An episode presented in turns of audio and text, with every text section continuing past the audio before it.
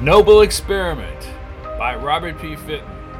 Episode 2 Brady's Nemesis, Dr. Olin von Grunkle. Brady sat inside his 1958 red and white Ford as the station attendant pumped the gasoline. It wasn't the best of cars, rotting on the sides and backfiring more times than not. He had never been used to this type of car as he believed in bigger and better things, but gambling had left its toll on Bill Brady.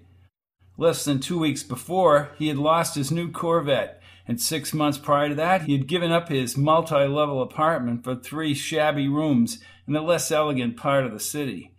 His mind was on all of this as he listened to the end of the news broadcast. The nuclear test ban treaty, which will be signed by the United States, Great Britain, and the Soviet Union. The pact bans atmospheric testing of nuclear bombs, testing in the oceans and outer space. Of course, this treaty still requires Senate ratification. Ratification expected in late summer or early fall. And that's the WVEN news for 6:30 on the 16th of July, 1963. Weather will be fair and warm throughout the weekend. Highs in the mid 80s during the day and in the 60s at night. WVN News Time 647. Community interest note WVEN reminds you that Dr. Olin von Grunkle, UFO expert, will be speaking at Castle University tonight in Claymore Hall. That's Claymore Hall, Castle University. Time of the lecture will be at 7:30. Donations will be accepted at the door. And now, here he is, that little green man from beyond, Chuck Ruddy. Green, I'm a little tanned. Well, welcome back to the rest of the Chuck Reddy Show. We're here for about 10 minutes before Cleveland Indians baseball comes your way with the pregame show. However, I've got some music for you. It's Nat King Cole and his new one, Those Lazy, Hazy, Crazy Days of Summer. The attendant came to the window as the song began. Brady, still thinking about his problems, looked up at him. Two fifty. Well, here's three. Keep the change. Why, thank you, sir. Not at all, not at all. Say, could you give me directions to Claymore Hall at the university? Claymore, Claymore. Now, I've heard that name before. Right, said the impatient Brady. Do you or don't you know where it is? Well, I can't say that I don't. Let's see, he said as Brady tried to start the Ford. The old engine finally cranked over, backfiring several times, and he pulled away from the station. The hall was not easy to find. He spent 15 minutes driving the Ford around campus, finally asking for directions and arriving at the Claymore parking lot several minutes later. As he turned off the key, the car kept running, sputtering violently until it shut off seconds later. He clenched his fists. His hate for the car was growing with each passing day. Picking up his blue notebook, he stuffed it in his coat pocket, got out of the car, kicked the tires, and then hurried toward the hill. Claymore Hall was a brick faced building with white wooden pillars and tiny pane windows. People had gathered on the granite steps under the pillars, and Brady scanned the area for his old friend Bob Coffey. As he passed under the spreading elms and by the parked cars, he was even more determined to follow Von Grunkle no matter what the price. Even though he had never found any impropriety on Von Grunkle's part, he assumed the doctor was guilty. And now, after all these years, he couldn't bring himself to believe anything to the contrary. As he got closer to the granite steps, he saw his close friend and confidant, Colonel Robert G. Coffey, USAF, dressed in his Air Force blues. Hey, Bob! Bob! cried Brady as he scampered up the stairs to the taller colonel. Well, look who's here. I honestly didn't think you were gonna make it, Bill, smiled the crew cut Coffey. Who, me? laughed Brady as Coffey put his hat back on his head. When have I ever been late for anything? Really, Bob, when? Let's see. Uh, there was the divisional briefing in Washington last month, the uh, news conference in New York. The trouble with you, Coffey, is you remember too much, bellowed Brady, pushing his finger into Coffey's firm stomach muscles. I'm going to put an end to that. Well, I've got something for you, Bill. You do? More exclusive forged photos of alien spaceships? No, no, no, this is an exclusive. An interview with Von Grunkle. Grunkle? Only if I'm there, mind you. He wants to make peace with you, Bill, after all those articles. He wants to prove himself. Prove himself? erupted Brady. I'm one of his last remaining obstacles. Prove himself. He wants to brainwash me, is what he wants to do. Just give the guy a chance. He has the evidence now. It's not like before. Bob, I don't think he has anything. I've seen the films as many times as you have. I've talked to those people who came out of the ship. We've debriefed them. Their stories all hold up. They really do.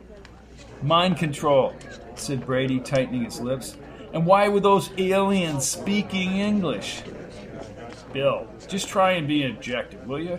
They were here to study our planet. Look, just this one time, try and be objective, or at least civil. Okay, I'll be civil, but I think this whole thing is a sham. Manufactured by Von Grunkle and his people for the express desire of gaining him and his Colin Corporation more money and notoriety. All this, Bob, at the expense of the truth. Trying to sell people that alien bullshit. Then how do you explain, said the colonel, raising his voice and lowering it quickly. Then how do you explain that ship? 80 feet in diameter? Took off and it disappeared into the sky in minutes? out of sight. And how do you explain why humans couldn't produce such a thing right now in 1963? All it did was take off and go into the atmosphere. He's got you believing that that thing went into outer space. Look, Bill, do as you say. Be civil, all right? asked Coffey as he turned to go inside. Civil, civil, civil, repeated Brady as the two men walked inside the hall. They were met by Von Grunkle's aides and escorted to a suite of rooms with federal style furniture and long wooden floorboards. When they had been seated, Brady took out his notebook and began to fidget with the pen. He crossed and recrossed his legs as he waited for Von Grunkle. Aren't we apprehensive? smiled Coffey as he looked into Brady's eyes. And Bill, you look tired. Brady gazed up at Coffey, half opening his mouth, but hesitant to throw all his problems on Coffey. What's the matter? Nothing, nothing, Bob. What do you mean, nothing? said Coffey as he thought about their encounter below. I didn't mean to be so harsh out front, Bill. No, no, it's not you, Bob. I'm under a great deal of pressure. At the paper? No, well, I owe this guy Sidney Bishop some money. The horses again. Yes, and other things. It amounts to amounts to about about nothing. I owe him thirty-three thousand dollars. Coffey's dark eyes open wide. When? When? When did this all happen? About six months ago, Bob. I'll tell you more later. Good evening, gentlemen, said an odd looking man in his early thirties with greasy black hair and an unusually large nose. Gunther, smiled Brady, and David, he, he said to a quieter blond man in his early twenties. David's eyes seemed distressed, mournfully calling out. Brady could sense it. He studied the young man's demeanor as Gunther spoke to both he and Coffey. Let me just say, the groundwork for this interview, unlike past interviews, Mr. Brady, you will be allowed to ask any question you like, and you can quote anything that is said here. Yeah, now that everybody believes him, said Brady. What was that, Mr. Brady? Grilled Gunther, who had an instinctive hatred of Brady. I didn't catch that. Let's get on with it, Gunther, replied Brady. Let me remind you, he began, as Von Grunkle, a man with wispy white hair, entered the room. He had a fully trimmed beard and was slightly overweight. Oh, here's the doctor now. Come in, doctor. I just explained the ground rules and we're ready to go. Excellent, said Von Grunkle. He had smooth white skin and his long white hair was down to his shoulders. He had a pair of silver rimmed glasses which made his blue eyes seem twice their normal size. Although shorter than Brady, his loud, thick accent commanded authority. A pleasure to see you again, Mr. Brady. A pleasure? That's a good one, said Brady. He refused to shake the doctor's hand. Well, anyways, Gunther has told you, no doubt. We are here to answer any of your questions. All right, Doctor, said Brady as Von Grunkle sat in the captain's chair across from him. You spent the last few years of your life trying to substantiate the existence of unidentified flying objects. I have not tried to substantiate, Mr. Brady. I have just reported. Let's just say you've spent many years in this area of study. What, in your opinion, makes the landing at Tobin Falls so atypical of past sightings? Atypical? Well, I would say that it's rather typical. These beings have been seen by thousands of people over the centuries. They're very typical.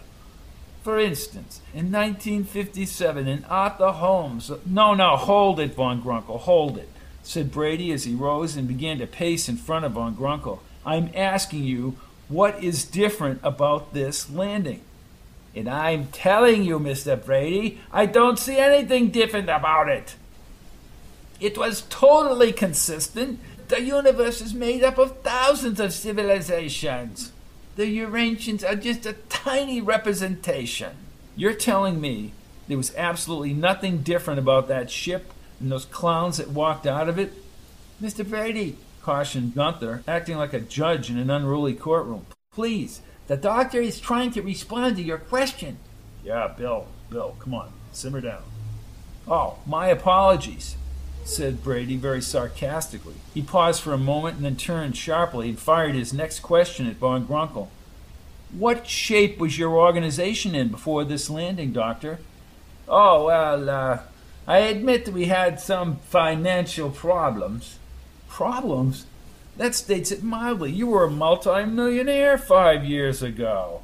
Five books on the bestseller list? Hundreds of lectures? Doctor, where did it all go?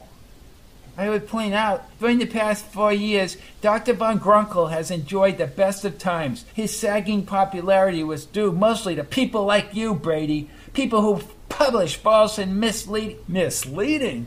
cried Brady as he ran up to Gunther and Coffey sprang from the sofa. Bill, Bill, Bill, this is supposed to be a peace meeting, not a free for all. Well, if they're inferring that my articles brought them down financially, that's crazy, Bob. He still had a good selling book back in 61, and even though the lectures weren't as numerous, he was getting good money. I looked it up.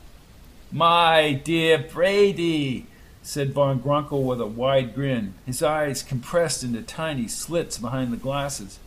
Let us be friends. Why do you consistently deem everything I do as related toward money? I am an honest man who truly believes in his work. Ah, oh, bullshit retorted Brady, walking by Coffey and up to Von Grunkle. You may believe in your work, Doctor, but it's only because it enhances you as a credible figure with power and prestige. But let me tell you something, Von Grunkle. I'm not going to let up. I'm going to nail you if it takes me the rest of my life. Brady scowled and pointed his fingers right into the doctor's face. He put his pen in his pocket, picked up his notebook off the chair, and marched like a soldier out of the room. He's under a lot of pressure, Doctor. Oh, said Gunther, who seemed delighted. The light haired David rushed over to Coffey. Colonel Coffey, Mr. Brady isn't. Ah, David, said Gunther, taking the young man by the arm. Haven't you got other duties backstage? There was a slight silence as Gunther led David from the room. Brady watched from the door. Perhaps we can have dinner later, Colonel, said Von Grunkle. Yes, that would be fine, Doctor, if you'll excuse me. Of course. I shall look forward to meeting you later. Coffey left the room and joined Brady at the door and escorted him into the lobby. Bill. Brady lit a cigar and he stepped out under the front pillars. Bob, you're looking at me now, and I can tell from your face you think I'm losing my mind, he said, never daring to speak about the blackouts. But you're wrong, Bob. I'm right, and I'm going to prove it about this guy. It may take me years, but I'm going to show the world just what Von Grunkle is really like. Why? Coffey wanted to know. Because. Because he's a sham. The sham he's thrown on the public, Bob.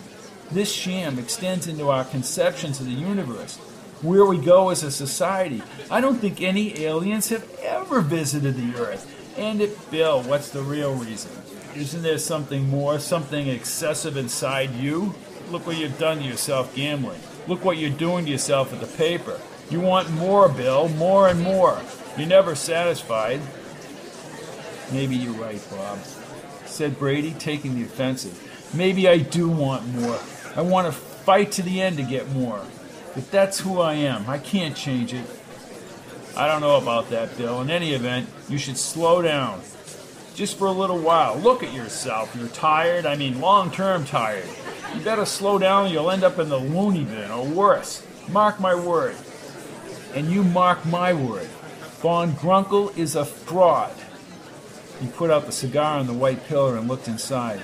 Come on, let's get inside and see the show.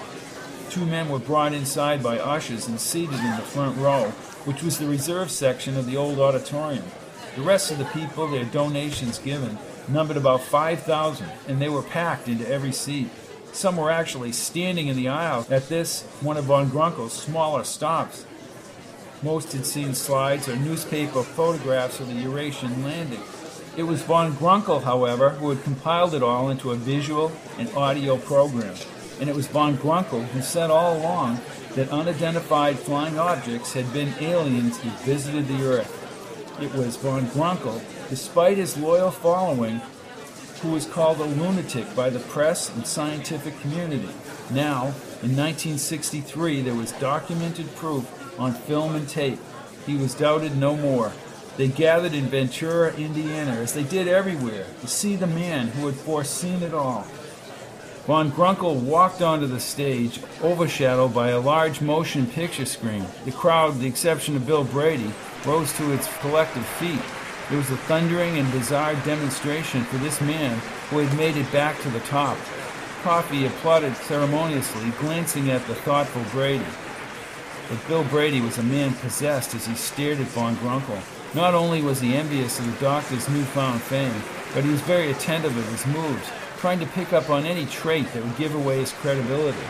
Von Grunkle, however, was a vindicated man, and his credibility was intact. The applause died down, and Von Grunkle, microphone in hand, strode to the center stage. Thank you, thank you, ladies and gentlemen, for that wonderful welcome.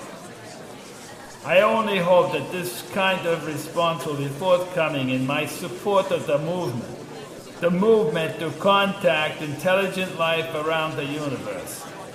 Please remember that occurrences like this one I'm about to show you come around only once in a thousand years. Aliens do not readily land their crafts in such a densely populated area, but landings happen all the time, usually in more remote portions of the world. Brady started to look around the stage area as Von Grunkle repeated the same words that Brady had heard so many times. To the right of the stage, staring at Brady, was Von Grunkle's aide, David. Brady looked directly at him, but David quickly turned his head in a seemingly instinctive gesture. Brady raised his brows and turned back to Von Grunkle. The doctor was addressing the good fortune of the landing. In Tobin Falls, California, population 5,000. But just talking about this extraordinary event does not do justice to the piece of history you're about to see. The date, June 2nd, 1963. Tobin Falls, California. Thank you. Once again, the applause rumbled in the auditorium, and Von Grunkle left the stage. The lights were dimmed, and several numbers flickered on the screen along with the focus pattern. Soon, a dramatic picture in full color of the Crab Nebula filled the front area. Amidst the backdrop of classical music, Von Grunkle narrated the audio portion of the film. Are we alone? He asked as a series of galaxies, stars, and expanding nebulae passed by the audience. Man has contemplated question for ages and ages, since the beginning of time on this planet. Are we alone? The music and slides continued for several minutes, ending with a finale. In an instant, the scene switched to Von Grunkle as he stood in the town square of Tobin Falls, California. He was dressed rather casually in a red flannel shirt and white chinos as he walked along the grass and spoke into the camera. My hypothesis and my genuine belief that man is not alone in the universe. I have always believed this. Even as a youth in Millhouse, I never had a vast repertoire of scientific proof or equations. Rather, I had a faith of what is and in something more substantial human observation. The words from those sighters who had witnessed the first various spacecrafts from around the galaxy, but unfortunately, their accounts were often fuzzy, as were many of the photographs. So I am sorry to say they were outright forgeries until now. For here, on this screen, on the 2nd of June, 1963, an alien spacecraft landed and returned to Earth ten people who had been missing came back. What you are about to see is a unique event in human history, one that we may never see again. Now, here is the way it happened on that clear June day two months ago. Still photographs, each accompanied by a blast of kettle drums, were shown on the screen. All the slides had one object in common a smooth light gold disc over 80 feet in diameter, preparing to land on the very spot where von Grunkle had been standing. The scene was hectic. As the camera zoomed in on the ship, an audio soundtrack, compiled from a number of sources, was dubbed onto the film. The audience could hear a low, vibrating hum as the actual moving film began. Shaky at first, the film showed people surrounding the craft at a discreet distance, yelling in panic. Although most people stayed back, one man did go forward. He reached out, running his fingers along the base of the ship. The audience gasped as this man was promptly repelled by some kind of charge, landing on his back several feet from the ship. Brady inhaled deeply. He had seen the film almost 20 times, and the thrill had worn thin. Looking to his right, he saw von Grunkle's aide, David, staring at him. In the subdued auditorium light, the young man motioned him to come backstage and then disappeared behind the curtains. Hey, Bob, Brady whispered to Coffey. Coffey bent his head toward his friend. Bob, I have to do some investigating. I'll be right back. Coffey nodded, content to watch the film one more time. Brady left the front row and hurried up the center aisle. The film quality of the Eurasian landing was drastically improved as a television crew helicopter landed across the square. Minutes later, seconds on the film, an opening appeared at the bottom portion of the hull. Ten human beings, relaxed and confident, walked from the spacecraft and onto the green grass. An intrepid reporter rushed up to greet them. Are you people all right? He asked, stepping through the crowd. A balding man about 60 came forward to speak for the group. I would like to say, on behalf of the others, how privileged we all feel. We're honored to have been a part of this historic flight. Flight? Flight, sir. Along with my fellow human beings, we've spent more than six months with a race of beings called the Eurasians from a star in the constellation Hercules. Aliens? inquired the reporter. You mean to tell me you're the first humans to contact alien beings? No, sir. Just the latest. Hundreds of star systems have sent flights to Earth for over a billion years. We assure everyone assembled here that all questions will be answered in a press conference to be arranged for a later time. Then we will tell our story. Before the balding man's last words left his lips, the audience in the auditorium, as well as the people on the square, gasped. In the opening of the spacecraft stood five bronze colored beings with hairless and slightly oversized heads. They had no nose, glowing red eyes, and a tiny mouth. The one on the left spoke in a buzzing tone in English. We are most encouraged by what we see. The human race has much potential if it progresses along the same path it is now taking. Another Eurasian stepped forward. Although we are not prepared to work alongside of your race, we will advise you from time to time. Earth, along with other civilizations, will share the secrets of the universe. All of this under one divine presence. A third being came forward. It is only through the belief in a supreme master of the universe, the one who sets the timepiece of history, can all his creatures throughout the universe exist in peace. We know you are anxious to talk to your fellow human beings. We now return them to you, and they will send our message to you around the planet. The last two Eurasians nodded their heads slowly as the three speakers moved back. Without delay, they returned to the inside of the spacecraft, and the door was closed tightly. People rushed forward frantically as the balding man tried to maintain order. Please, everyone stay back. The ship is about to leave. We don't want any injuries. He yelled as the police surrounded the ship. The humming of the ship pushed both the police and the people back. The camera remained fixed on the resonating ship as it smoothly started to leave the ground. As it rose over the common, the crowd converged inward, unabetted by the police.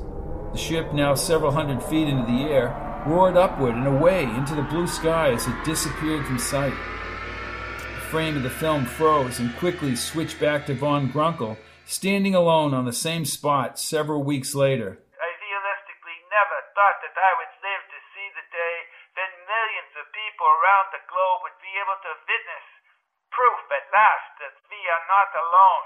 He said as a still photograph of the aliens filled the screen.